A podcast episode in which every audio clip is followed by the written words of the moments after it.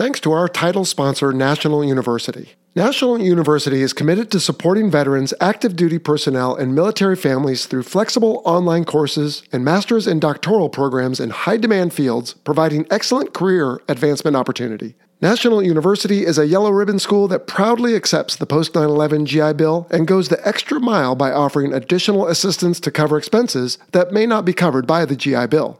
To learn more, visit nu.edu forward slash veteran.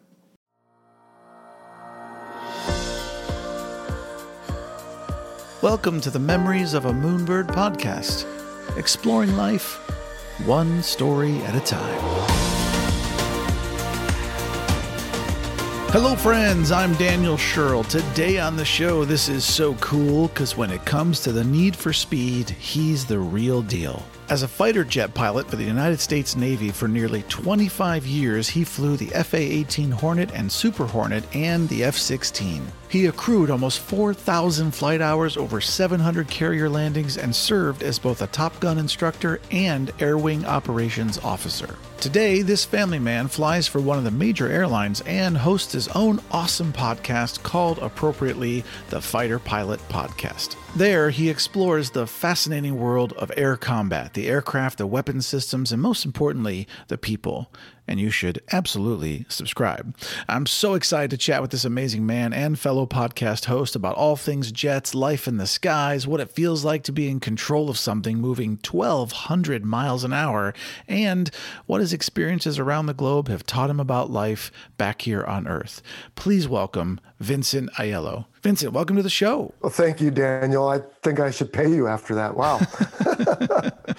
so, first question let's uh, jump back to Earth for a minute. Where were you born and raised? I was born in the Los Angeles area and spent my first nine years there, and then raised up on the Central Coast near Pismo Beach and uh, went back to Southern California for college. And everybody's kind of moved away, so I don't really call it home anymore. I guess I'm a man without a home, but that's where I was born and spent my childhood. That's cool. And what was little Vincent like as a child? Oh, he was the younger of two older brothers and an older sister, and uh, my mother says I always used to do what they told me to do, kind of thing. So I think the military was probably a good spot for me. And uh, so you were you were a good kid. I think so. Yeah, for the most part. I mean, I had my moments. I'm sure most kids do, but yeah, I think so. When you look back on your life today, uh, is there some trait that you still have that you think is distinctly Southern California? Well, you introduced my podcast uh, when you introduced me. Thanks very much. And we recently hit our 100th episode, and I asked everybody for what their favorite episodes were and their favorite guests and all that. And then I let them take a stab at me. I said, "What are your favorite or worst uh, isms of mine?" and a, a, bunch of folks did say my California isms. So apparently, I took a page from Bill and Ted, and I say excellent and awesome and all those adjectives a lot Rad. and exclamations. Yeah. And so I, I, yeah, I guess it's it's just me. That's funny. So uh, when and how did you become interested in aviation? Well, uh, my mother and father divorced when I was very young, and my mother ended up uh, marrying another gentleman who had a very technological interest. And so he had his father was an army major and so he was raised around the military and, and he wanted to go to air shows because he loved the technology. He told me later he really thought the aim 9 sidewinder display was the most fascinating thing ever because he remembers the guy held up a cigarette lighter and the little missile on display there would would track it back and forth. And my stepdad thought that was the most amazing thing. Well meanwhile while he's looking at the technology my mouth is agape looking up at all the aircraft and the sound and the you know the swagger of the pilots. And so i became enamored with the whole idea of being a military pilot at a young age and and for me that that set it in motion that's incredible. I think air shows are amazing, by the way, and I'd love to give props to them because uh, they're such wonderful things for people to go and experience. There's nothing like feeling it in your chest, you know, when these aircraft go by. It's a di- very different experience than seeing it on television. You know, Daniel, I think we could spend almost our entire scheduled time here together talking about that because not only do you do you experience it, which is so impactful for people, but it's also the opportunity for young people to maybe have a spark lit. And there's always this, oh, it's a waste of money, or oh, why do we have this or that? And the noise. But uh, you know, I read a lot of military books, and I've had a lot of folks on my show, and a lot of them did get their start from an air show like I did. And so I think it's a it's a worthy cause to attract young men and women who want to serve in that capacity. Well, for the listeners, because I think many people don't know and are interested, as I am, to hear what is the Reader's Digest kind of summary version of how somebody goes from just enlisting in the Navy to then sitting in their in a cockpit of their fighter jet. How and how long is that journey? Yeah, well, if, if you don't mind me uh, commenting on semantics, Daniel, I will tell you when you when you enlist in the Navy, think of that as the folks that go straight from high school into the Navy, and they have the more got to choose my words carefully, but the basic jobs. You know, you you could almost say the menial jobs, but I, I certainly don't mean to impugn their honor. These people serve, but it's it's a different category than officers. Officers are the college graduates, and pilots mm-hmm. in the military, with the exception of the Army, are all officers. And so you have to start with a degree, and it's a four year bachelor's. It doesn't necessarily have to be in something technical, but they all prefer it. You can also go to one of the service academies, the Naval Academy in Annapolis, Maryland, the Air Force Academy in Colorado Springs, Colorado. And so you have to become an officer first. And, and that just terminology wise is different than enlisting. So forgive me okay. for the no that's really good to know okay. actually yeah that's Thank fine you. well now to be fair some people do enlist in the military and then become officers and go on to be fighter pilots so uh, it is important to distinguish that at any rate uh, I, I, will give you my experience since uh, that's the one i lived so once i decided this was what i wanted to do for a living and why not try it instead of just wishing and dreaming about it my stepdad helped me um, put in an application for the Naval Academy, which was denied. And so I said, All right, well, what else can I do?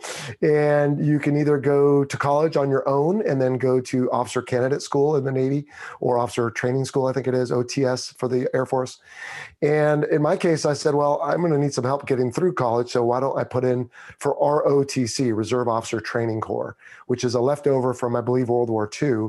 But the idea is you go to a civilian college while you're there, you play soldier or airman or, or sailor for a day or two with uniforms and you take the appropriate courses. And when you graduate from college, you're also commissioned into either the Navy, Marine Corps, or the Air Force. And so that's your first step. Then you go to flight school and uh, then you go to the different parts of it. And then maybe later you after a couple of years of flight school you end up in a fighter jet so from high school graduate of course it's four years once you're a college graduate it's about maybe two years before you first get in well not before you first get in but before you're you know flying a frontline fighter let's say. So six years that's incredible. Yeah. So when you get into a fighter jet and you're now you're you're an officer and you're a trained pilot do you guys are you assigned a specific aircraft or do you guys share aircraft? Well sort of both right? So when you're done with flight school and you earn your wings then you uh, are assigned a particular type of aircraft. So in my case, it was the FA 18 Hornet. And so I went to training in El Toro, Southern California. The base is now closed, it's near Irvine. And I learned to fly the F 18 A, B, C, and D. And those are just four different models that are very similar. Okay. And so when I then got to my first squadron in Florida, then we had 12, I think it was, aircraft that were all roughly the same. And we shared those, but it was one type of aircraft. So in the movies, when you see the call sign on the aircraft, is that do you guys swap those out and do you actually have the call sign on the plane or no? No. So uh, what you do is you have a squadron's worth of aircraft, and you usually have more pilots than there are aircraft. So the the front runners, if you will, the commanding officer and the executive officer, and a few others will have their names on both sides. But the lower rank you get, the less likely you are to have your name on there because there's just not enough spots. Or you might have your name on one side and another pilot might have his name on the other. And let's say that happens to be number 406 was mine for a little while. Well, on any given day, you fly whatever aircraft is ready based on the operational schedule and what maintenance has for you. And so it's mm. not always 406, it could be 401 or 410. And in Hollywood, I think they realize very quickly that they'll confuse people if you see, you know, Lieutenant Vincent Aiello uh, flying in a jet that has Lieutenant somebody else's name. Uh, you yeah. know, so they keep it simple and, and put them in the in the jets with their names on them. Now, the more I That's read though about earlier fighter pilots, the more I recognize that there was a time when there was an aircraft and a crew chief, as they called it, or a, a plane captain, as we would call it in the Navy, who was assigned to that particular to pilot. So the pilot and the aircraft and the crew chief were all matched and you didn't switch. But these days, you fly whatever's ready. I know this is a very broad question, but is there something about training to be a pilot that most people don't know that you wish they did? Well, I think what surprises people who want to do it uh, if I may take that question in that direction, is especially yeah. in the Navy and the Marine Corps, is how good of a swimmer and how comfortable in the water you need to be. And that makes sense, of course, because we fly around aircraft carriers surrounded by water. And so if we eject, we could very well end up in the water. Or if we are in a helicopter and we ditch, we might end up in the water. And so I was fortunate that I played water polo in high school. So the water never bothered me. In fact, uh, you know, I was used to someone physically trying to drown me, let alone passive gear that was just heavy on me trying to drown me. And so I never had any trouble, but there were many people who struggled with you put all that gear on and they dump you in the water and they have different contraptions and devices to drag you around as if your parachute was dragging you over the water or uh, they put you in this diabolical big metal container that's supposed to be like a helicopter and they strap you in. Sometimes they'll even put darkened out visors or uh, swim goggles on you and they'll dunk you in the water, turn you upside down. And when the motion stops, you're supposed to count to two or three and then unstrap and find your way out. And so that really wow. gets some people uh, who aren't ready for that. Yeah, that would be crazy. it is. And then you have to do it every so many years afterwards. Wow. So like recertifying for anything. That's mm. crazy. That's right. Uh, what was the most difficult part of training for you personally? Oh, I struggled a little bit when I was flying the T2 Buckeye with my landings because in the Navy, we always treat every landing as if you're at the carrier. So you have the correct attitude on the aircraft, you're at the correct spot in, in space, and then you come down the glide slope and you look at the very same lights at a field runway that you may see later when you go to the carrier. And I had a I had a time where I wasn't particularly good at that, and so I got a, a refly, a do over, if you will. The other thing I would say is it just comes very fast. So just when you're starting to get the hang of one thing, man, you're on to the next thing. And it's mm. it's you know like the proverbial taking a drink from a fire hose. They they don't uh, they don't they don't sit around and wait for you to master it. You're on to the next thing quickly. Well, let's talk about G's or G force for a minute. Yeah. For those who don't know, listening to the show, I'm going to give you the dictionary definition here. G force is a measure of acceleration. One G is what we generally feel from the force of gravity keeping our feet on the ground. Mm-hmm. The average person can handle about five G's, which you can hit on a really good roller coaster but pilots can pull up to nine Gs, I believe is correct. Uh, can you describe the sensation of pulling these larger G forces? And do you have to wear a G suit to do, to do so? Well, just to put a finer point on how many Gs we can pull, most aircraft are designed to go to about nine because they figure that is the peak G pilots can sustain. I've had guests on my podcast that have talked about pulling 10. I think there was an F 15 that even pulled 14. And wow. when you are in the heat of the moment, if it's either that or you hit the ground, I think your body's going to do what it needs to do. But yeah, doing that on a routine basis is going to be pretty tough. When I went to the centrifuge in South Texas, I had, uh, I even took a picture, but I won't share it with you because it's kind of disturbing. But a lot of the blood vessels in my derriere burst.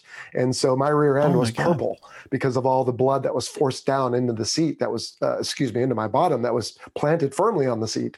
Wow. And so to answer your question, yes, you do wear a G suit and that helps squeeze the blood from your torso and your legs back up into your brain where it's needed.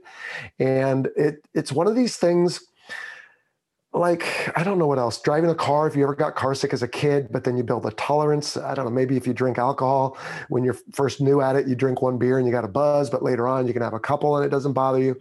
You build a mm. tolerance and you get to the point where it's more of a nuisance than anything.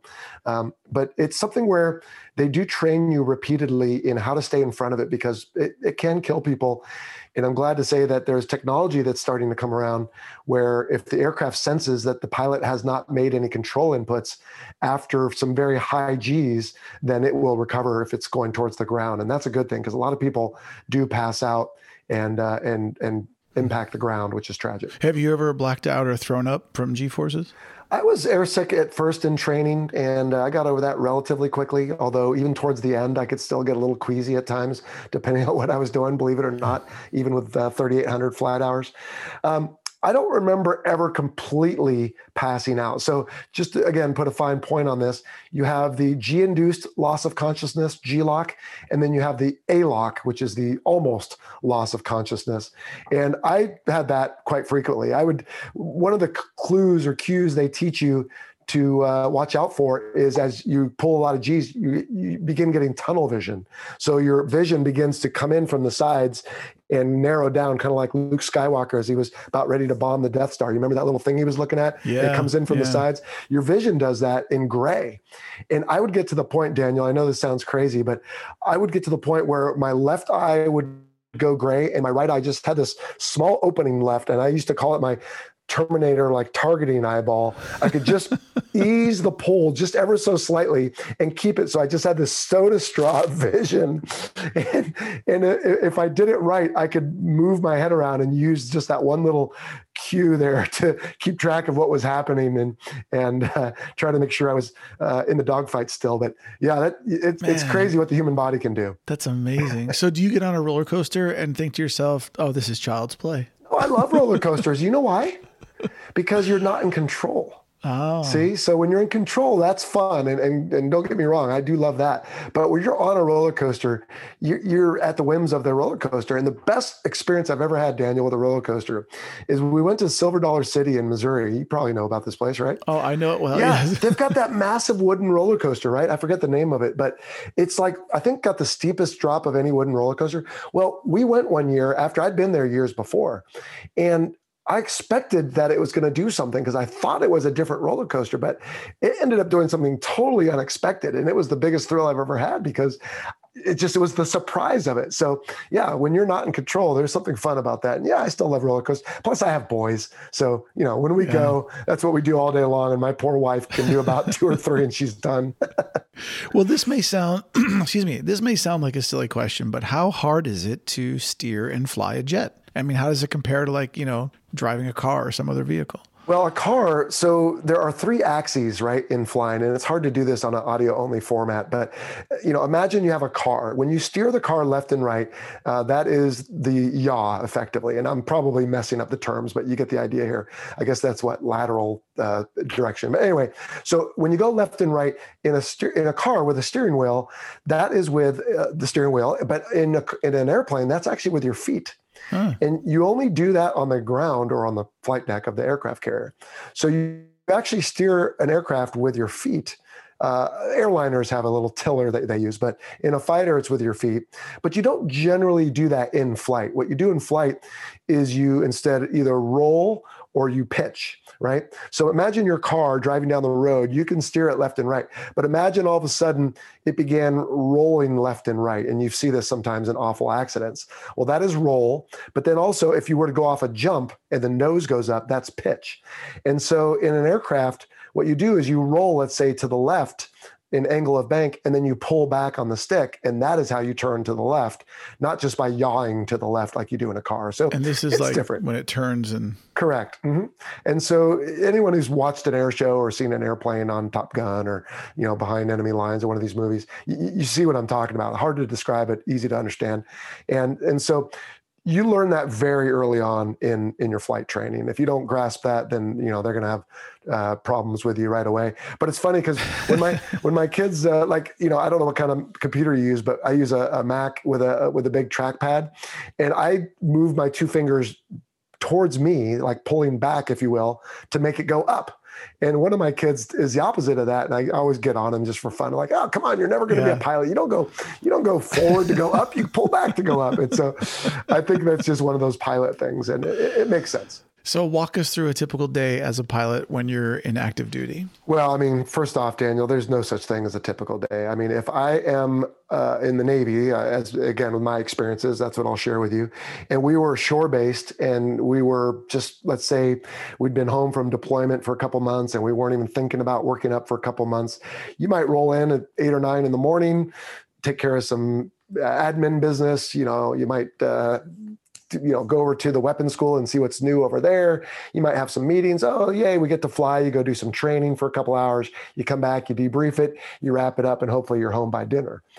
Totally different story a couple months before that when you were on the aircraft carrier because guess what? You're trapped on the carrier. So you wake up you're on a ship you put your uniform on. If you're lucky you can squeeze in a quick workout or go do something. But you go to the wardroom where they're going to serve you whatever it is they've decided to serve you. So appetites don't matter. You get what's what you get.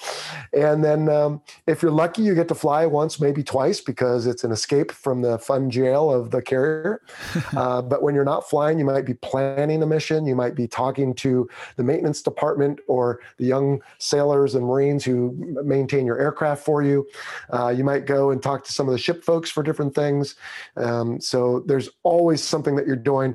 And guess what? You're never off duty uh, unless the ship pulls in a port where you can have some liberty for a little while. So that's nice. Uh, you can't go out to the bar because there are none on American carriers or Navy ships in general at the end of the night. Uh, again, if you can get a workout, that's great. If you've got some friends and you can go watch a movie or blow off some steam playing uh, some games or something, that's great. But otherwise, you're pretty much working full time. And so uh, it just depends on where you are and what you're doing. If you're in training, then you're preparing missions. If you're over off uh, potentially enemy territory, then you're thinking about potential real world missions. Generally, when something comes in where you have to fly a combat mission, an actual, or, or you're over enemy territory or whatnot, mm-hmm. I know there are surprises, but in general, is this a pre planned thing that they say, hey, tomorrow we're going to run this thing? Or is it like, emergency, get in your plane, you know? well, there's both right? So uh, we have different alert status uh, measures, and the idea is depending on the potential threat, we might have people as as well. We might have airborne, right? So if if we think there's an imminent attack on us, we're going to have aircraft airborne to defend the carrier and the strike group. If we think, eh, probably nothing's going to happen, but it could, and it's an enemy that we're not too sure about how wily they're going to get. Well, we might have aircraft that are cocked and ready on the deck, but they're not running. There's just pilots sitting in them, and they could go in as little as five or seven minutes. Then you might have an aircraft that's ready, but the guys down in guys or gals, of course, down in the ready room, but they have their flight gear on, so they can be upstairs and ready to go. That's called Alert 15, and I once launched from that in as little as seven minutes. I ran upstairs, jumped in, strapped in, started up, took off, and it only took me seven minutes. So we can get going pretty quickly. Wow. And I've even sat in the jets for, you know, hours at a time and you hope they'll launch you and then they never do. And so you get out and the next guy takes over and sure enough, they launch him and you just, you know, get mad. at any rate. Uh, and then you could have alert 30 or 60 or 120 and those are just minutes. And that's just, hey, look, we've got an aircraft with some bombs or weapons on it, but we don't expect anything to happen. But hey, this is the modern world so if they need to upgrade someone from alert 60 to 30 or 15, well, then whoever's on that alert, get ready to go put your gear on and and, and uh, be ready just in case. Well, I'm curious, what's the most difficult maneuver that you've done in a fighter jet? Well, it, it wasn't dropping the bomb on the AAA sites that were shooting on me. I'll tell you that. That was like a milk run, dare I say. I would say the most difficult thing that I did, and I would argue anyone can do, is land a high performance fighter on an aircraft carrier at night when the ship is moving. Because if you think about a runway, right, we've all flown commercial. And if you fly from Los Angeles to Seattle, guess what? The airport is not anywhere other than where you expect it to be, and the runways are there. And you not, really hope it's not moving. Yeah, that's right. And it could be it could be windy, it could be rainy, but the runway's there and it's really really long. But when you're landing on an aircraft carrier, it's only about a 300 foot, 400 foot landing area. And oh, by the way, you're passing up some of it anyway because you don't want to land on the very back end of it.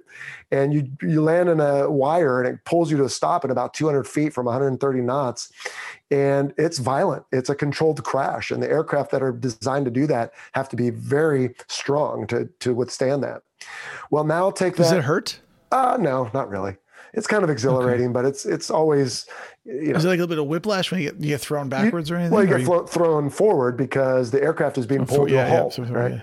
Um, but now add some some movement in the ship right? Now this ship by the way is 98000 tons. It's almost a thousand feet long. If you stood it on its tail it'd be taller than the empire state building in in manhattan. That's crazy. but in right seas that thing will move and there is a particular occasion that is chronicled in the 2008 PBS Carrier special where they had some particularly heinous seas one night. And uh, I was on that ship and they were out there filming when I came back and landed. It took me three tries because the carrier, which is normally, let's call it at zero, right? If it's just stable, well, the deck was, the back of the ship was moving up 20 feet and down 20 feet. So it's about 40 foot swings. And wow. it took me three tries to land because the first time I missed the whole carrier. I just didn't even, my wheels didn't touch down. Second time I touched down, but beyond the wires and missed them all. And the third time, by the grace of God and paddles, I, uh, I landed in the wires and came to a halt and went down below and they stuck a camera in my face. And I'm glad that I said anything intelligent because that for me was the most scary, scariest thing I've ever done. And are there three wires on the deck? There's three on some ships. There's four on the Nimitz, uh, which, what was I on that night? Yeah, that was the Nimitz. And then back in the old days, we, we had a fellow on our show when he used to land on carriers that were straight and not with an angle to them. And they would have 12 or 15 wires. Wow, that's crazy. Yeah. Well, Vincent, what is your favorite part of flying? Well, that's hard to say. I mean, there's so many things. Uh, the flying itself, just the the majesty of flight, especially towards sunset or sunrise. Sunset's a little easier because you're not so tired, but um, just being up there where you're observing a sunset that nobody else in the world gets to see at that moment, unlike being on some pier right by the ocean with a hundred other people that are mm-hmm. watching it. Um, it's it's as I like to say, it's as close to the hand or face of God as you can get in this lifetime, and uh, but also just when you fly, that that power and control. You know, we talked earlier about how it's thrilling to be out of control on a roller coaster, but to be in control when you have the agility of a modern fighter and the excess thrust of the afterburners or reheat, as some folks call it, there's nothing like it. It's you know. It's there's nothing like it. If you ride a, a, motorcycle, you probably have a rough idea when you twist the throttle. Usually, motorcycles respond very quickly. This is like that, but times ten, and uh, it's it's amazing. But the other thing why I hesitated at the beginning is as fun as all that is, what really keeps people around, I think, is the camaraderie of the other people who do it and the men and women, mm. the boys and girls, I shouldn't say that, but just to distinguish the younger folks who who maintain the aircraft it's it's it's impressive. I, I, I love it. I miss it. I don't get that in my airline capacity. It's noble. It's honorable, and it's it's wonderful. So all those things make it worthwhile. anyone who might be wondering if a pursuit in such a field is for them, I say absolutely yes, go do it. Because if you find you don't like it, well, after some amount of time they'll let you go. But if you are working in some nine to five job in an office and you look out your window and see a military aircraft go by, you're always going to wonder why. What's the fastest you've flown? I was close to Mach 2 in the F 16. I think it was about 1.93. And by the time I got to that, I was at the far end of our training range and I'd used up most of my gas. And when I looked inside, because I was prosecuting some fighters, I was the pretend bad guy. I looked inside at my fuel and suddenly air was rushing through my teeth as I thought, uh oh, I better knock off and head back to base. Uh, I, I don't know what the ground speed was on that, but uh, almost twice the speed of sound. Is there? Does it feel any different to go a thousand miles an hour than it does to go 400 miles an hour? You know what I tell people is when you're on the highway and you're doing 70 miles an hour, and you look out at a hill or a mountain in the distance, and you think, "That sucks. That thing going by at all." But then suddenly a speed limit sign goes whizzing by five feet away. It's all that relative distance, right? So when I'm doing Mach 2 at 33,000 feet in an F 16, and I shouldn't put it that way because I didn't quite do that, but you get the point. Other than the the rumble on the on the airframe and the air going over the canopy that you can sense, there's really no sensation of speed. Now that's what's fun about mm. flying by the clouds because then you get that. But when you're doing a low level, or you're flying close to the ground or skimming, you know, something fun like boats over the water or whatever, then you get that speed limit sign uh, sensation I told you about. And that's a lot of fun. So even 300, 400 knots is fun when you're close to the ground or the water. Now, your call sign is Jello. Mm-hmm. And I'm curious, how do pilots get their call signs? Is it given to them by someone else? Do you create your own? Is it is it a rite of passage? is, it, is it mandatory to have a call sign to fly? Well, Daniel, I would refer you and your listeners to episode two of the Fighter Pilot podcast from January Ooh. 1st, 2018, where we covered this ad nauseum. And well, then uh, I'll tell you what, you know what? Then, then don't answer because it'll give my listeners something else to go listen to, and then they can go find out for themselves. All right, there's it. your homework. Eh, but I will, Fantastic. I will promise you, it's worth listening to. It's, it's quite funny do pilots generally have an understanding of the mechanics of their aircraft? I know there's a team that supports you, um, but like you know, could you ever get down there and assist if there was a problem, or are you just hands on the controls only and not involved in the mechanics? Well, yes and no to all of that. And I don't mean to vacillate, but we are expected to understand the different systems in our fighters very well because if there's a problem, you want to know, oh, this isolation valve by closing this or opening that, that that means I'll lose my landing gear, but not my flaps, et cetera. So you want to know your systems, hydraulics, engines, life support, flight controls, armament, all those things. As far as getting out and lending a hand? No because you have to be qualified to do that. And uh, not to say other people don't understand how to remove an engine or do things. There are probably pilots who understand all that real well. I never did. And so uh, to, to go down to maintenance and say hey i want to help you change this engine or whatever i mean they might give you a menial task to do um, that they could supervise you doing but no you're not out there turning wrenches. Well i mean and i'm i'm I'd like to think i'm a very good driver but i have no idea how an engine actually if it breaks down, how to fix it. I mean, I just, you know, I understand the, right. the, general concepts of automobiles, but I don't, you know, I could change an oil maybe. Well, but, and, know, and not to go on too big a tangent, Daniel, but 40, 50 years ago, it was very easy to understand it. Uh, but cars these days are so advanced. Plus, there's no room yeah. to crawl in under the hood anymore. You know, you used to be able to get your body in there and figure out what's wrong and adjust the points or change the spark plugs or whatever. And now it takes a PhD, it feels like. so, okay, fun question what happens if you have to go to the bathroom and you're in the middle of a flight? We'll preempt that by saying the first thing you do before you go to the equipment place and put on your flight gear is go to the bathroom. so uh, you, you, want to take care of it. And if there's any hint of number two, then you definitely spend a few minutes and make sure that okay, that's that's not a problem. It's it's really not an issue. Or okay, good. Now I'm evacuated, and so off we go. Um, we have what are called piddle packs, and there are uh, some YouTube videos around. Uh, I was going to do one, and someone else beat me to it, uh, so I might still. But eventually, uh, it wasn't going to be a demonstration. Don't get me wrong; it was just going to be an explanation. But Im- imagine a little rolled up plastic bag with very thick plastic, where there's an opening that you can uh, unzip your flight suit, and then you can uh, urinate into this tube that is structured so that inside is either a little bit of a, a sand type of thing that that coagulates, I guess. I don't know if that's the right word, or a sponge that fills up. But either way, the idea is you don't want it to be able to spill out if it turns over. So it, it kind right. of turns into mud or a, a, full sponge. And then you wrap it up. It's got a little zip tie kind of thing on it, and you seal it up and you put it over to the side of you. And when you get back, uh, you were supposed to take it down to medical in the uh, on the uh, flight deck, and invariably, uh, I hate to admit it, for the for the uh, environmentalists out there, but most of the time it accidentally got chucked overboard uh, into the ocean. Now, what about? I assume they have these for women as well that are designed slightly differently. I, I understand it's difficult for them Stand from our U2 guest who was on the show, who was a real character. Again, go listen to that one.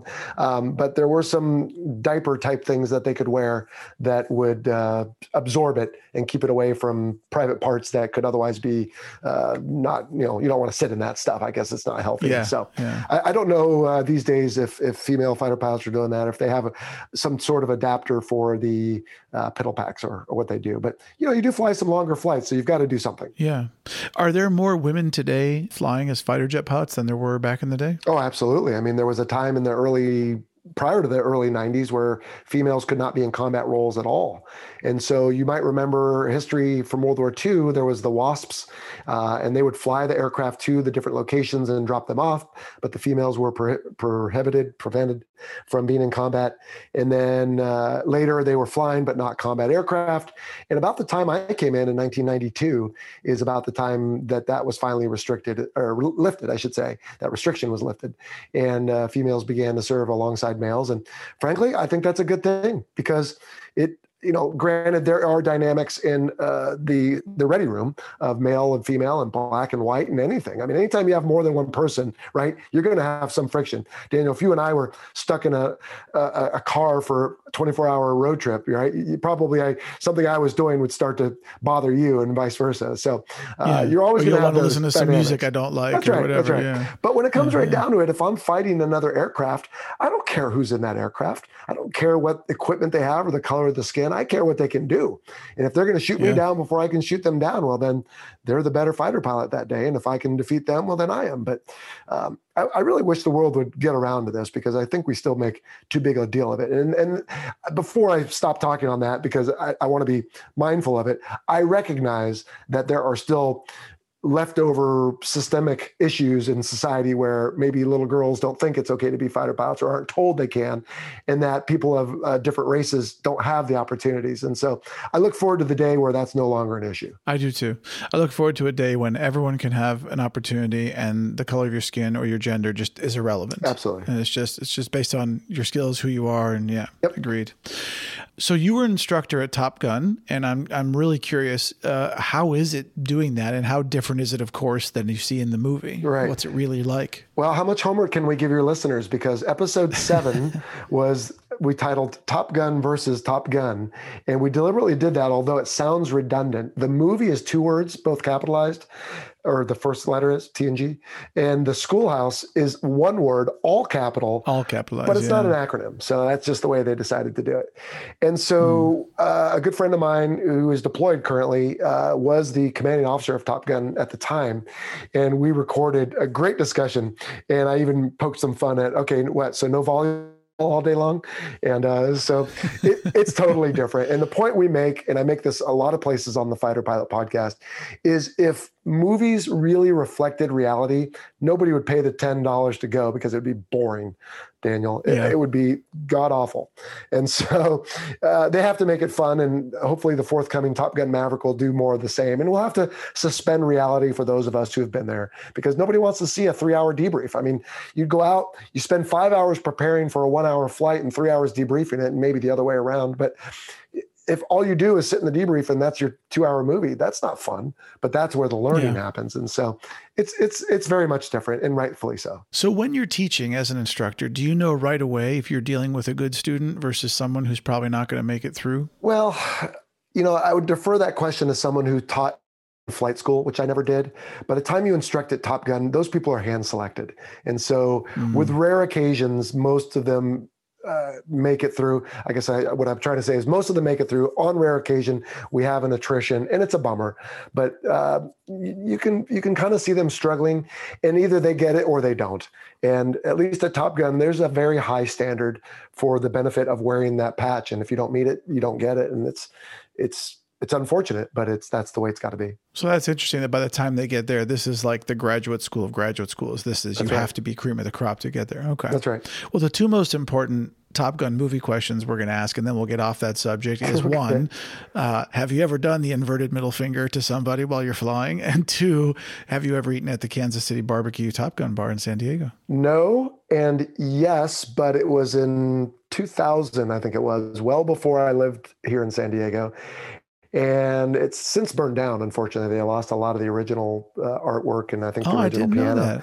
Yeah, but they rebuilt, and I've not oh. been back since. Um, I understand it's a bit of a tourist location, so I no, it's not. Yeah, not something on my list. I, I don't take friends when they come. Uh, we, we go to the USS Midway across the way, which is really interesting, uh, right there on the yeah, wharf. That's cool. But no, I know where it is, but that's about the end of it. Is there a movie that you've seen that actually got fighter jet maneuvers and experiences correct, or at least close to being right? Well, Top Gun did, and Top Gun Maverick uh, will as well. Now, granted, yes, they did the inverted middle finger thing, which is unrealistic, but the flying scenes were real. And on the upcoming movie, the flying scenes are real. Now, to be fair, they've spliced them together, but it's two real splices that you know look amazing. But yeah, they wouldn't let these guys fly in such close formation as they do in some of the scenes we've seen on the trailers. And so I think those movies are, are very realistic. Um, Behind Enemy Lines isn't very realistic in some regards. Um, I actually had a chance over at COVID 2020, you might remember when everything was first locked down, some of the different um, online channels were looking for people that had setups in their home that could help them. And so I think it was uh, what Business Insider and Vanity Fair both reached out to me and said, Hey, would you be willing to do some fighter pilot reacts, you know, videos for us? And so yeah. we talked about like Iron Man had some F 22s, if you remember. Uh, we even did, uh, what was it? The, the, Incredibles, you know, of course it's a cartoon, but there's, there's a scene in there where uh, the, the, I forget the uh, stretch lady's uh, character name, but you know she's evading some missiles and behind enemy lines and Top Gun and golly, what were the other movies we did? Uh, oh, um, the Schwarzenegger movie. Yeah, True Lies. Uh, yep, that was the one I was just thinking Lies, of. Yeah. Which that was a good one too. But yeah. yeah. I mean, again, they, they have to they have to make it exciting. Well, I'll link to those videos. Uh, I'll link to that video in the show notes so people can see that as well. Oh, good. Uh, I'm I'm curious. Do pilots age out at some point? Is there a point where like your body just won't take the the G forces and whatnot? Well, uh, that's more of a there's two, two questions here. For, the first one is the older you get, generally the more senior in rank you get. And the more senior in rank you get, the fewer flying opportunities there are for you. So, in that regard, yes. But as far as the effect on your body, some people succumb to the uh, injuries, if you will, of flying a fighter earlier than others. It's not uncommon to have a bad neck uh, or shoulder or other parts for fighter pilots. In fact, right now there's some hubbub in the news about uh, why are military pilots having higher susceptibility to certain types of cancers, which is not the question you asked. But the point simply being is my neck used to hurt a lot just because you're wearing an eight or more pound helmet that then you're twisting your neck and pulling G's and looking for the guy behind you. Again, if you've seen Top Gun, you've seen Maverick and Goose, right? You know, yeah. kind of stretching around in, in the flight deck there, but um, it, it, it can be painful on the body, but some people can do it longer. There's a gentleman in Australia who, um, gosh, his name is right on the tip of my tongue. We're trying to get him to come on the show, but I think he's in his early 60s and he's been flying for decades. And he's just got the, uh, you know, the unicorn body that can do it. And he loved it and he was teaching. And, and so I think he finally retired after, I don't know how many thousands of hours, but, you know, some people last longer than others.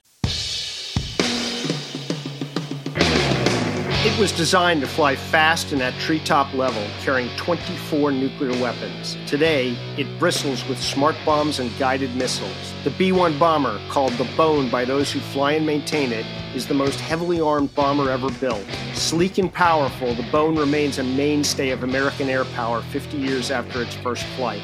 Hey everyone, this is Ken Katz, call sign Primetime, and my book, The Supersonic Bone A Development and Operational History of the B 1 Bomber, tells the true story of this magnificent airplane.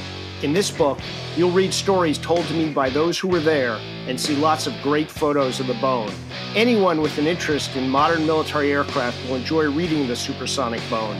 Available through the usual online retailers and aviation booksellers. Pick up your copy today.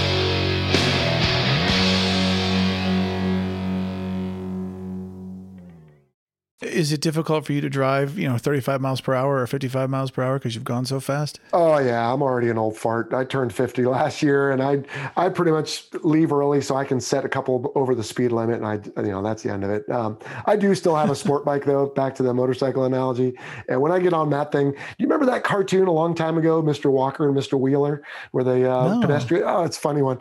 I'll have to see if I can find it. I'll link it to you. But it, it, it's this whimsical cartoon about this nice gentleman who.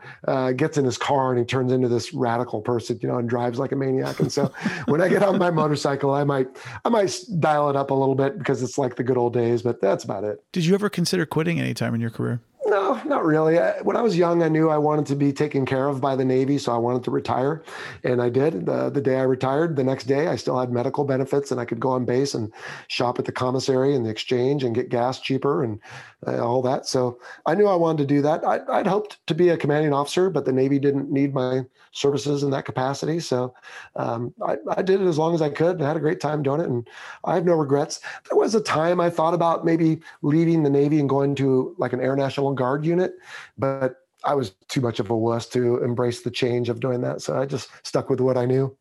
Well, so today you fly for one of the major airlines, and I'm curious, uh, how is it different than flying jets beyond the fact that your cargo is people? Uh, you know, and do you like one more than the other, or are they just that different? Oh, no comparison. I, I would go back to my old life in a heartbeat, except that uh, you know I was gone a lot, of course, and then military. Now, maybe I shouldn't say that because there are now companies that fly demilitarized fighter jets for contract for the government. And a couple of them have reached out to me. And frankly, I've said no only because I don't want to be gone any more than I already am. But uh, it's, it's totally different. I mean, uh, take a race car driver and put him in the city bus. And that's basically what you're doing. And so, uh, what the airline for me lacks is the sense of nobility and purpose and romance of a fighter, if you will. Um, it's still honorable. Don't get me wrong. Uh, I enjoy doing it. COVID's kind of soured it a little bit for me, to be completely honest. I live in San Diego and used to be based in Los Angeles. And then I was kind of put on the sidelines for a while, but they were still paying me, which was great. Uh, but now they want to put me back to work. And so I took a leave of absence thinking, hey, look, let me just sit this out. Uh, you don't have to pay me. But now they said, no, we want you back and we want you to fly from New York City. And nothing against my friends in New York City. I just don't want to fly five hours each way to start my workday. So I'm I'm still in a bit of a food fight with my company over that right now and trying mm. to avoid that. But uh, alas, it looks like they're going to win. It's either that or quit, and that doesn't make a that's not a smart move. So I'll probably have to do that for a little while. But yeah, everything for a season, right? Yeah, exactly. Well, when you look back now at 50 years old, what's the most valuable insight you think you've learned from your careers? Respect, probably. Um, respect for power, respect for authority, respect for life. Um, I've, I've watched friends perish in front of me, uh, which is heartbreaking. And I, have learned that things go by quickly, and you need to respect that the time you have is is fleeting. I remember as being a young pilot, an old guy came in and said, "I would trade anything to be with you. It goes by quickly, you know. Enjoy every minute." I'm like, "Yeah, yeah, whatever, beat it." And I found myself saying that to someone. Uh, I forget what the setting was, but within the last couple of years, and I thought, "Oh my gosh, I'm that guy now," and um, yeah. you know, just just to be present in the moment and respect where you are, what you're doing, even if Daniel, it's not where you want to be and what you want to do, which is why I'm lambasting myself about getting all upset about having to go to New York. There's going to be some good that comes from it. I just don't see it yet. But we get a lot of people who write in or call in or, you know, talk to me on the Fighter Pilot podcast about wanting to be fighter pilots and, oh, what happens if I have to fly helicopters or I have to fly these other airplanes? And whenever I have people on the show who, who fly those, I always make a point to ask them, "Hey, did you want to fly this? And and what do you think of it now?" Daniel, just to to wrap this up, I'll tell you, we had a, a gentleman on the show, Niles, love the guy, he lives right here in San Diego. He wanted to be a fighter pilot. He ended up an E two backseater, so he's in the tube in the dark, working the radar. Hmm. And he told me later he loved it. He, he, he found his personality suited it. He was good at it. He enjoyed doing it. There was elements of it that that he thrived in. so, uh, what is it called? You know, blossom where you planted or whatever. Um, yeah. I, I, I think people really need to respect the way things go. Call it God, call it Darwin, call it whatever. We are where we are for a reason, and and so embrace it instead of resisting it and I, yeah. I'm, I'm, not I'm not perfect at that still. I don't know that we ever are perfect at it. It's something that I also still struggle with a bit and and try to get better at every day, yeah. which is maybe the point, you know. But I don't know if we ever have the answer. So, well, if you find out, let me know. yeah, well, I think you touched on the exact point. Right? Is we're all in this race called life, but it's not a it's not a race. It's not a it's not a finish line. What's the finish line? A, a coffin? You know, the, the, it's yeah. the race and so let's enjoy the race the best we can. And so yeah. I, I try. Yeah, the point of the journey is not to arrive, as uh, they say. Yeah, you know? there you go. See, yeah. That's why was yeah. Go ahead. Good. No, please. Go oh. I was just going to say that's why you're so much more of an eloquent podcast host than I am. So well said. well, well, thank you, thank you. I'll take the compliment. Uh, as a guy who's traveled so many places in the world and obviously flown so much, uh, is vacation for you just being home with the family, or do you still like to go places? Well, I'll tell you, for a period of time last year, Daniel, I had three teenage boys in my house.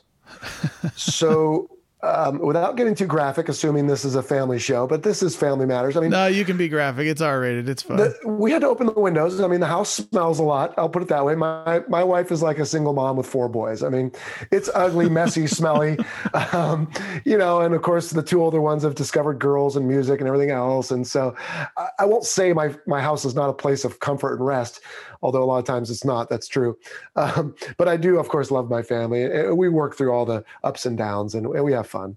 Um, for me, if you're really asking, uh, my happy place is on a trout stream with a fly rod in my hand. That is, uh, I find that the water rushing by my legs takes away all my problems, and to fool a gorgeous trout into taking your artificial fly and fighting it and having a, a, an opportunity to connect with his world for a little while and then releasing him again. And uh, you know if, if, if the opportunity exists to eat it I'm, I'm not afraid to do that too to be honest. But more often than not the places i go you have to release them and that's fine by me because then you can catch them another day. That's that's where my heart flutters. That's cool. Well if you hadn't been a pilot what do you think you would have been? Hard to say. Um, I, I, I do pretty well with numbers. I like details and organization and schedules. So again, the military was probably good for me.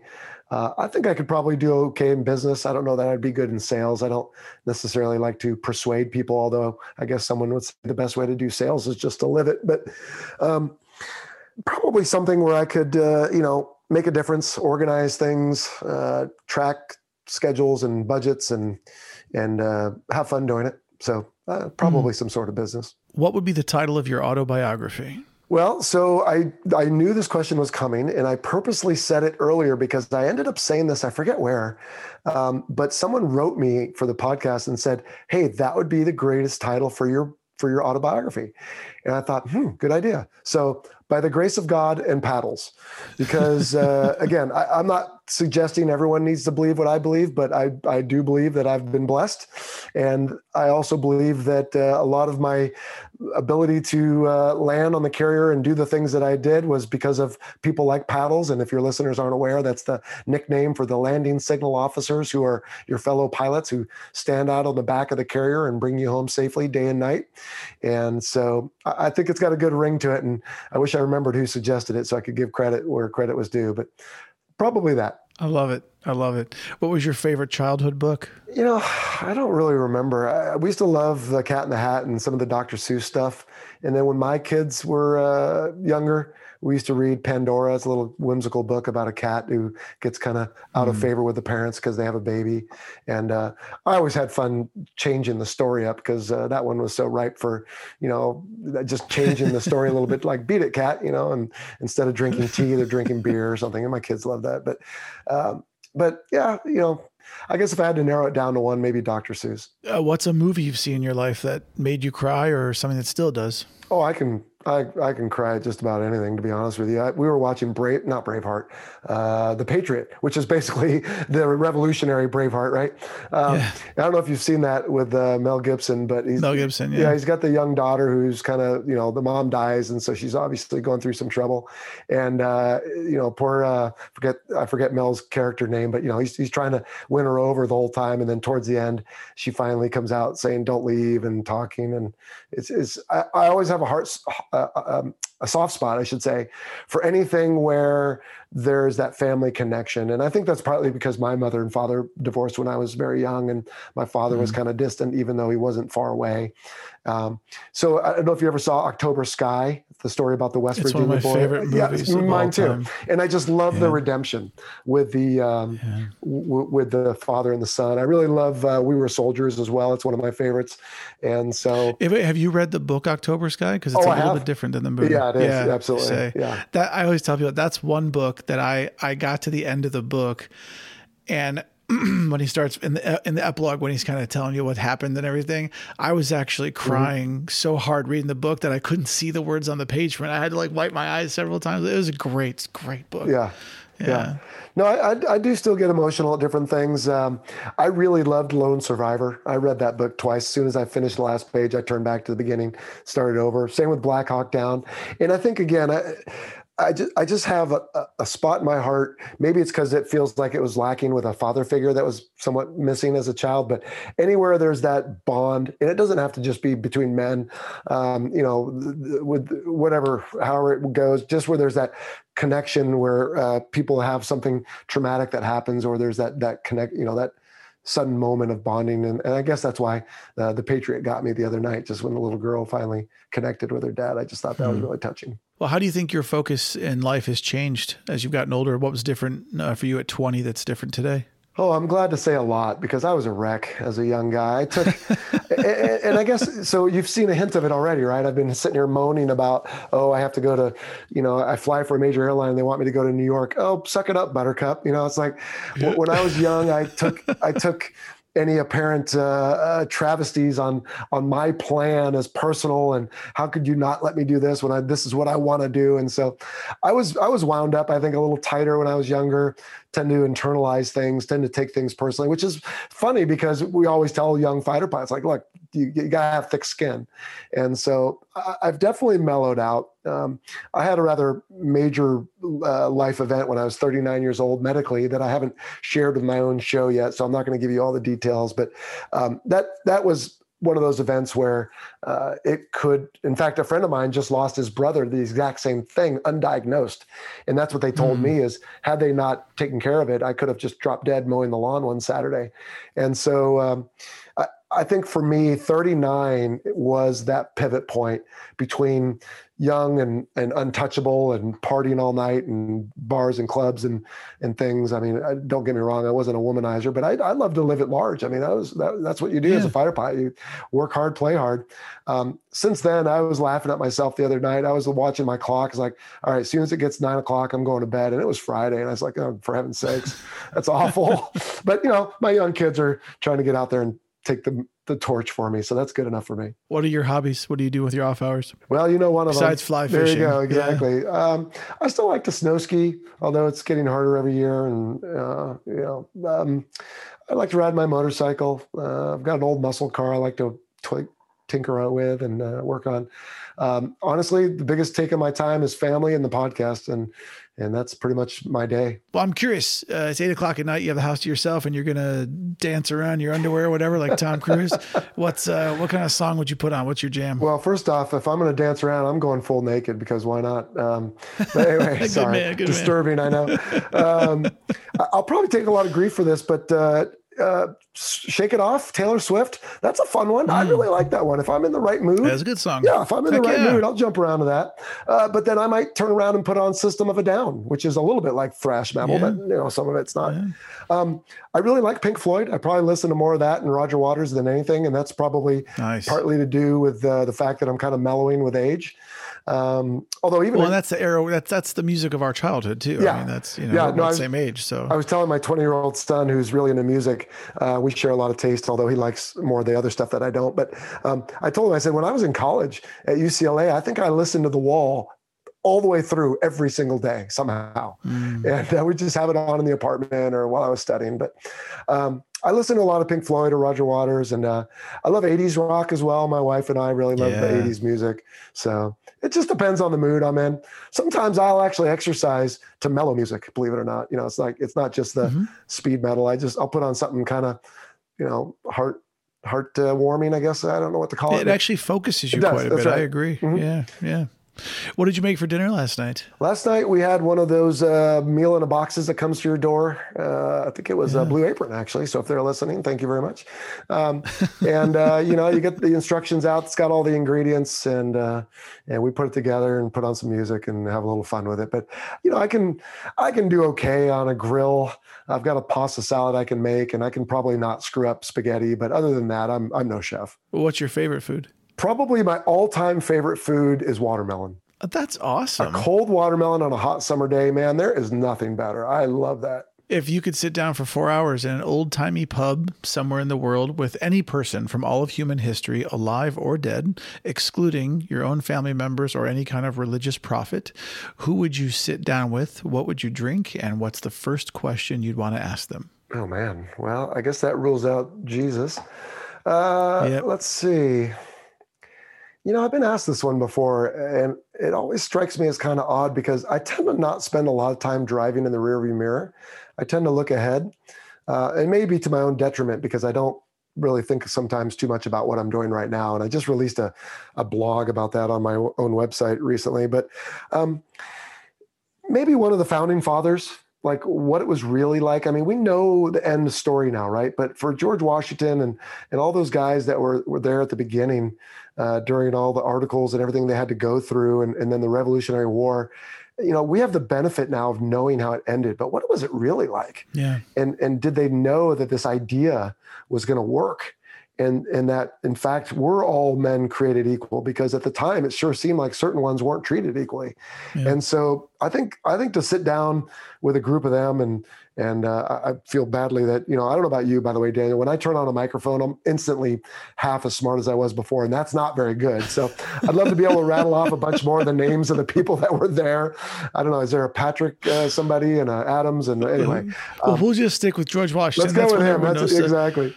Or maybe, All right. So you and George Washington are sitting in an old timey bar. Uh, what are you going to drink? Oh, I love a good old beer. And I don't know if they had IPAs back then, but that's what I'm on right now. So a, a nice, a nice 8% IPA uh, and a pint is going to do me just right. And I think I'm going to ask him. You know, I guess it depends on when we're talking, of course. But you know, uh, how how did you know, or did you know that this was going to work, and or did you just exude the leadership you felt they needed to to know that you had it all together because that's one thing not to derail the question but i think a lot of leaders are just frankly messes of people. I know i am.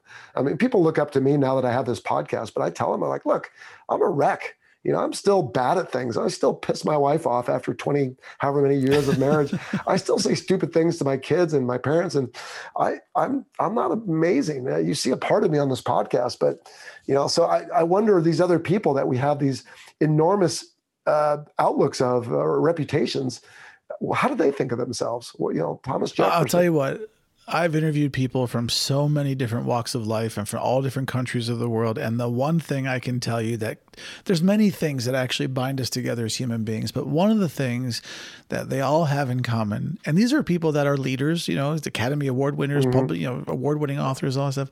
They'll all say the same thing, which is if anybody tells you that they have it all figured out, they're full of shit. yeah. We all just do our best, you know? Yeah. Tim Ferriss has a really good book out called Tools of Titans. It's like 600 pages. It, it rehashes a lot of the big names that he's had on his podcast. And uh, there's a couple of people in there that say the same thing. You know, it's like, look, fake it till you make it, or whatever the other cliche is. But you know, don't don't believe people that act like they have it all together or say that they do and don't assume everybody does but figure out what's your strength and work on that and what's your weakness and get someone to help you with it. I really loved i listened yeah. to a podcast the other day because we all think oh we're going to work on our weaknesses and get better. And this show i was listening to uh, was with andy stanley. Um, it, the guy was saying hey look i'm not left-handed. I'm right-handed. Now i could practice getting better writing left-handed and i would probably make some gains but why should I? Why don't I just write with my right hand? And if there's some ch- chore or task that requires it to be written left-handed, let me find someone who's left-handed. And I thought, there yeah. you go. That's the perfect example, yes. right? It's like I have a natural bent for being right-handed.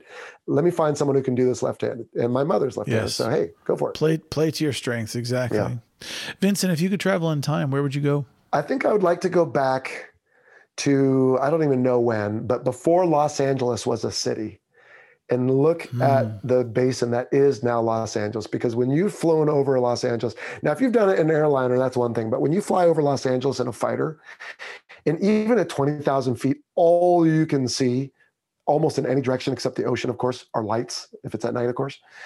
It's ridiculous. I mean, it's crazy. I can't begin to imagine what it must have looked like uh, back before then when there was rivers and I, I, think salmon and if you go back far enough uh, you know different saber-toothed tigers and different things that still bubble up right in downtown la at the tar pits it's crazy mm-hmm. so yeah. i think i would have loved to have seen california when there were still 50 pound you know steelhead swimming up rivers and and everything wasn't molested by man. I think I think before I'm not don't get me wrong, I'm not a raging environmentalist, but I, I do agree that we've done some damage to the planet. Now, whether that's like a localized bite from a flea on a dog, and as soon as the flea is dead and the dog scratches it, it's over. I don't know, but I do know that we've we've we've done some real detriment to certain parts of it, and yeah. it'd be nice to see it in its native, pristine, pre white man, I guess, uh, dare mm. I say, uh, condition. Yeah, that would be something incredible to see, actually. I'm curious, what quality in human beings do you most admire? Forgiveness. Hmm. I think it's amazing when people can do it. I don't think yeah. all people can do it. And I think I still struggle with it. Um, I'm still a little bit, you know, frankly, bitter at my dad for different things. And there's nothing I can do now because he's gone. Hmm. Are you afraid of dying? I think only a fool would say no, honestly. Um, I'll put it to you this way I recognize I'm going to die. And every time I tell my wife she's going to die, she hates it. And I say, honey, mm. denying it isn't going to help.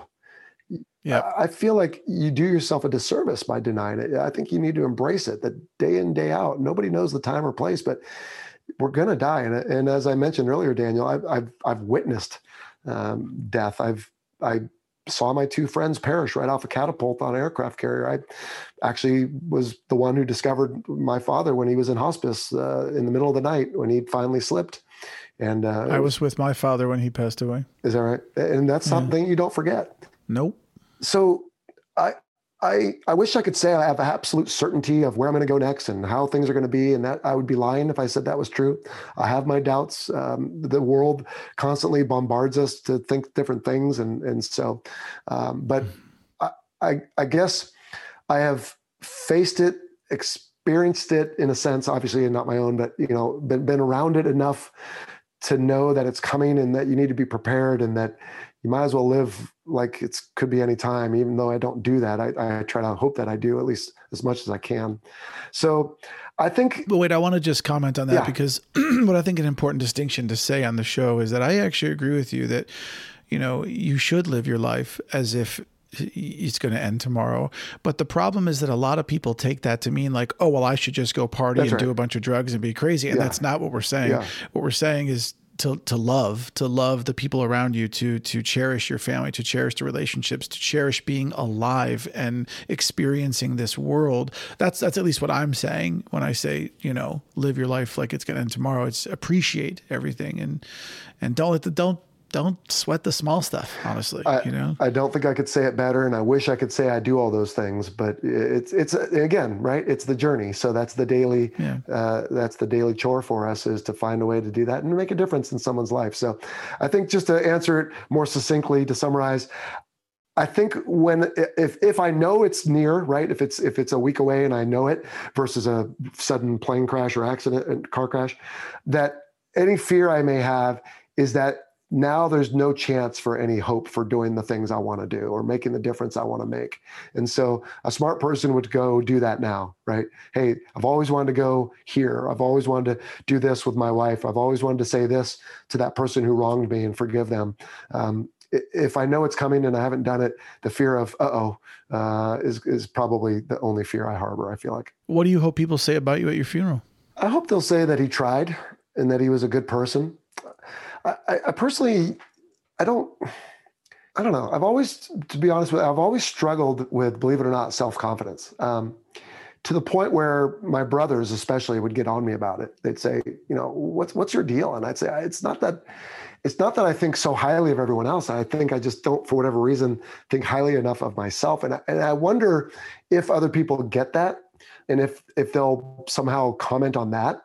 In the end, I guess I just want people to say he was all right and by all right meaning he he did like I, I don't I don't plan to be, I don't hope to be, I don't aspire to be someone who's like high schools are named after him, right? Like George Washington, or whose legacy lives on and everybody's mourning, you know, flags are half mast when I'm gone. When, when I'm gone, I, I don't want it to be a big deal. I want to, I want to be gone and I want people to say, he made a difference. He was all right. And, and we respect the effort and, we're sad he's gone, but it's okay. Let's move on. And so hmm. I don't know, maybe that's not grandiose enough, but like I said, I never, I never thought of myself too super high. And, and I would say that when the end comes, I wouldn't expect anyone to all of a sudden make me out to be someone I, I wasn't. And not to play therapist, but do you think that your feelings of what you just talked about stem from your dad leaving at a young age because that's a hard thing for a young man or yeah. a young woman to experience and is there a part of you that feels like well if I were good enough, dad wouldn't have left. Because if that's the case, that's not, it wasn't about you. It, was never, never about you. You know what I mean? Right. And, and it has nothing to do with you. Right. Yeah. Yeah. I think that's a valid question. I mean, if you really were to lay people out on the psychiatrist's couch, right, or psychologist, I think you'd find all kinds of things. I mean, I see it in other people. And I think, yes, that absolutely is true. I mean, we, we were all deprived the attention of our father, which was made worse by the fact that he was close but wouldn't give it. And so when I say we all, I mean my siblings and I. Mm. And so, yeah, I think so. So, for example, um, I hate being disrespected. Uh, that's the one thing I tell my kids. Like, look, you can you can do different things, but please do not disrespect me or your mother. And I think part of that was also amplified by the the Navy a little bit. Dare I say? I was fortunate to get almost everything I wanted. I mean, I, I, didn't get into the Naval Academy, but that was fine. I had a good time at ROTC. I got flight school, I got jets, I got F 18s, I got Top Gun. It wasn't until later on where they didn't accept me to be a commanding officer, and, and that stung, you know. And so I guess there's a part of me that wants to prove myself to the Navy as well. Like, hey, look, you know, you missed out, or hey, dad, look, we could have had this relationship. So, yeah, I, I absolutely think that deep down, uh, you know, lay me out, really fillet the, the, the the feelings back, and find out what's in there. And uh, it, it's probably carried leftover hurt, and wondering if some of it was self-induced. What do you think? Well, it's a whole other podcast to talk about what to do with that. yeah, well, but I don't mind saying it because I, the one thing I like to say on my show is it's it's authentic, it's real, it's factual, it's personal. It's it's like what you see is what you get. When people meet me, they say, "Oh, I feel like I know you." I say, "Well, you do. You, you hear me. This is the real yeah. me on the show, and this is the yeah. real me now." I mean, uh, yeah. If you if you watch me, you know, get dressed, guess what? One leg and then the other. so, well, it may uh, not help. It, it may help. I don't know, but for whatever it's worth, uh, I think you're an awesome guy. Well, thank you. I I will say, if I may address that, that I've I've I haven't taken the crazy pill, but the podcast has definitely allowed me to have my own therapy in a sense of yes. Oh, people, people do like me. People like what i'm putting out. And it's not perfect. I mean i make mistakes every single episode. Me too. And yeah. and yeah. And it's like it's okay. If they like me i need to like me and, and i think i do a good job of that. Now i've definitely i've the if nothing else dear listeners if you struggle with any of these things we've talked about start a podcast because it's actually quite good for you. I agree completely. It is so cathartic. It is, it is. like the yeah. I have found many answers to my own life mm-hmm. talking to other people. It's fantastic and it's yeah. never been easier to start a podcast for heaven's sakes. You can get a microphone on amazon for 50 bucks. You got a laptop. It's probably got garageband or else you can get audacity for free and then yep. you can upload it. It's super easy, people. I agree. What superpower would you choose? Oh, flying like Superman. I mean, come on. you know, basically, uh, uh, pretty much do that in an F-16. It's it's like being on the tip of a rocket, and uh, the thing is so powerful. And and uh, the F-18, with the way the canopy closes, there's this little metal bar right at kind of at the top of your head, um, and it, it somewhat occludes the view. With the F-16, the whole canopy comes down together, and it's just like sitting out in space. So it's really close. But yeah, to be able to fly like Superman, I think it's got to be as good as it gets. That's awesome. If you could tell your younger self anything, what would it be? Chill. Don't don't don't worry. you know that everybody says this. Every single person over the age of forty says they would tell their younger selves to just relax, enjoy life more. I yeah. wonder if it just wouldn't work. You know? No, because I think if you found the twenty-year-old Vincent and you said, "Hey, your fifty-year-old Vincent says, chill. What do you want to tell him, dude? Get back in the game, you old geezer. You know, get yeah. fired up, get out there, get yeah, get excited about off. something. Yeah, yeah. exactly. so I think chill not so much as don't have the uh, energy and passion. Um, I, think passion was a word that was used to describe me a lot at different times.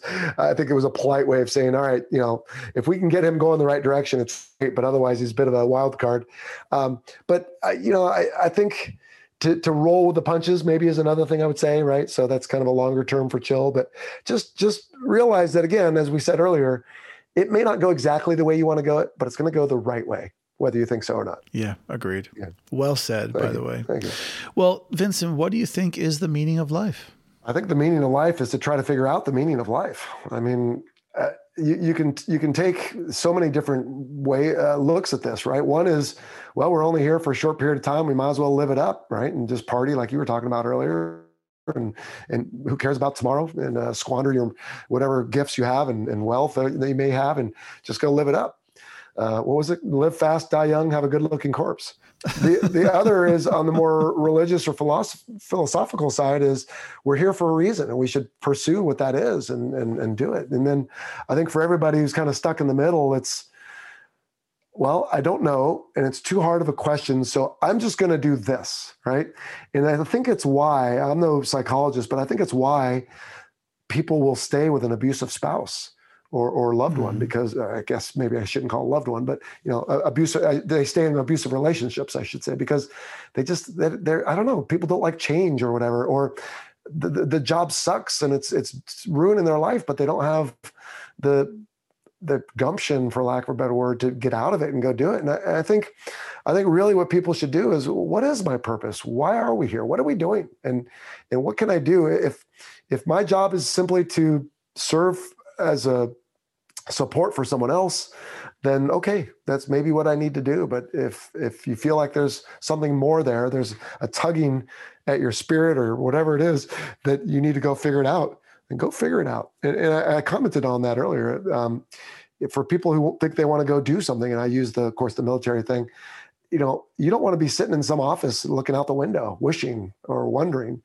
Go, go try it and figure it out. Now obviously you have to temper that with certain things. You can't just jump off a bridge with no parachute or bungee cord and say you want to go try it. But but for for realistic things, if there's a if there's a tugging at your spirit on being a singer or you know walking somewhere crazy or running something or riding a bike or whatever it is, uh, don't don't deny that because I have to think I'm not there yet, but I have to think it's going to come back and haunt you when when you are on your deathbed someday. Well, I mean, they say at the end of your life, you only regret the things you didn't do, not the things you've done. Well, I hope that's true. Um, and yeah but but that can be that can be difficult too because especially like my situation right? We talked earlier about fly fishing. I really love the mountains and that's where i would love to live but we live in san diego and so i keep dropping little hints every now and then like hey let's move up to lake tahoe or jackson wyoming or something and you know that that's that's a pretty significant uprooting. So for me i love the occasional trip because it kind of scratches that itch but uh, you know i think there will always be that longing and so, in the, in the grand scheme of things, I have to temper it with this is where our family has chosen to settle down, and and uh, that's you know got to make the most of that too. Well, yeah, compromise definitely factors into that, of mm-hmm. course. Yeah. Yeah. But I mean, life is too short not to uh, at least have goals and dreams. And if you want to live in Wyoming at some point, then put on the, maybe when the kids are grown, you guys will retire there, you know? Well, I have, so. I have told my wife that uh, I'm probably not going to win husband of the year for this, but when we first moved back to San Diego, because uh, we'd lived here before, our youngest, I think, was in fifth grade or something. And I said, Hey, look, because the schools were a big draw for coming here. I said, Look, I'll live here for eight years. After that, I'm moving to the mountains. I hope you come with me. I think she, I think she understood the, uh, the implied joke. But we, we have talked about if we continue to, uh, and this is going to be our best decade for earning. So if we can afford to do it, uh, we'd love to get a cabin or you know share something with another family let's say somewhere in one of those locations i already mentioned where we can get yeah, away maybe you'll end up flying a helicopter in, in wyoming for somebody or something yeah you know? well i don't have any helicopter time so probably not but you know just to be able to get up to some place where there's skiing and fishing and lakes and mountains and trees and all that that that's that's where I think I'm meant to be. Well, Vincent, before we do the last thing on the show, I have to tell you that, you know, the name of my podcast, Memories of a Moonbird, that I don't know if you're aware, but a moonbird is a real bird. It's a red knot, and it was nicknamed a moonbird because its migration pattern is so long that in its lifetime, it flies from the south of Patagonia all the way up to the Arctic. And it does this every year. Crazy. It flies so many miles that it can go to the moon and back. And so they nicknamed it Moonbird. Ah.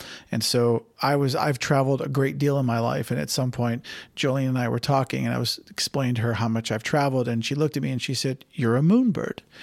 And so I've had a few people on the show who have flown or, or traveled so many miles in their life that they are also moonbirds, and I want to tell you that you, sir, are also a moonbird with the number of miles you have flown. All right. So, well, that is an honor so I will wear proudly, Daniel. Thank you very much. There you go. well, the last thing we do on the show is a little game I have called 299 philosophical and life questions with Moonbird. I have this list of fun philosophical life questions, 299 of them, but you get to pick two at random and you give me your two favorite numbers and I'll read you those two questions. Well, let's go with 18 since that's not only the airplane I flew, but the day of my birth. and then how about, uh, I was going to go 213, but yeah, 213. Perfect. Okay. Number 18. Do you consider yourself an introvert or an extrovert? Both. I don't think you have to be one or the other. It depends on the setting. I used to be more introverted when I went by my first name. Uh, since I've begun going by my middle name, Vincent, I've actually become less introverted and more outgoing. Um, if depending on the type of setting, the party, the type of people there, I might sort of hide in the corner or I might work the crowd. So uh, I think I've got a, I don't think it's binary. I think I can be both. That's cool. Number 213. Could you live without the internet? Oh, yeah easily. It's called the Trout yeah, River. now the podcast would go away, and uh, some people might be disappointed. But you know, at some point, on that note, you know, I, will turn 51 later this year, so this is a, a young person's activity, and the longer I'm away from it, as far as my recency goes, the less less relevant I will be. So at some point, we'll have to talk about a secession plan for the Fighter Pilot podcast. But until then, yeah, I do need the internet for uh, the, as I like to call them, the drug addicts I've created because people people start listening to the show and they need a hit, and I give them a fix every 10, uh, 10 days. That's awesome, Vincent Aiello. I can't thank you enough for being here. You are so cool, and thank you for talking all things fighter jets and, of course, real life. Well, you're welcome, Daniel. Thank you for having me. This has been uh, quite therapeutic, actually. So I appreciate.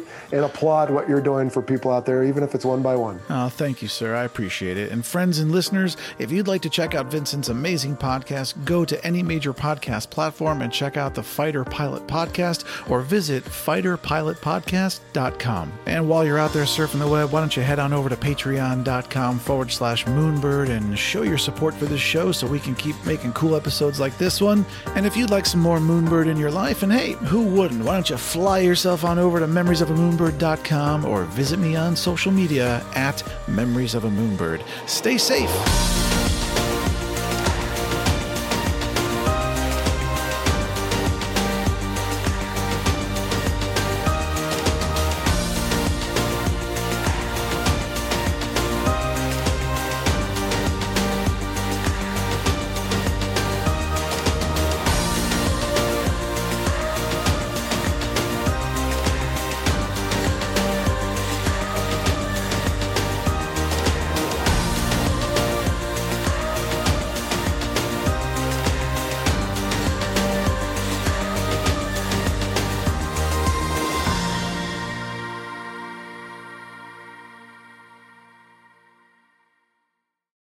Our title sponsor, National University. National University is committed to supporting veterans, active duty personnel, and military families through flexible online courses and master's and doctoral programs in high demand fields, providing excellent career advancement opportunity. National University is a yellow ribbon school that proudly accepts the post 9 11 GI Bill and goes the extra mile by offering additional assistance to cover expenses that may not be covered by the GI Bill.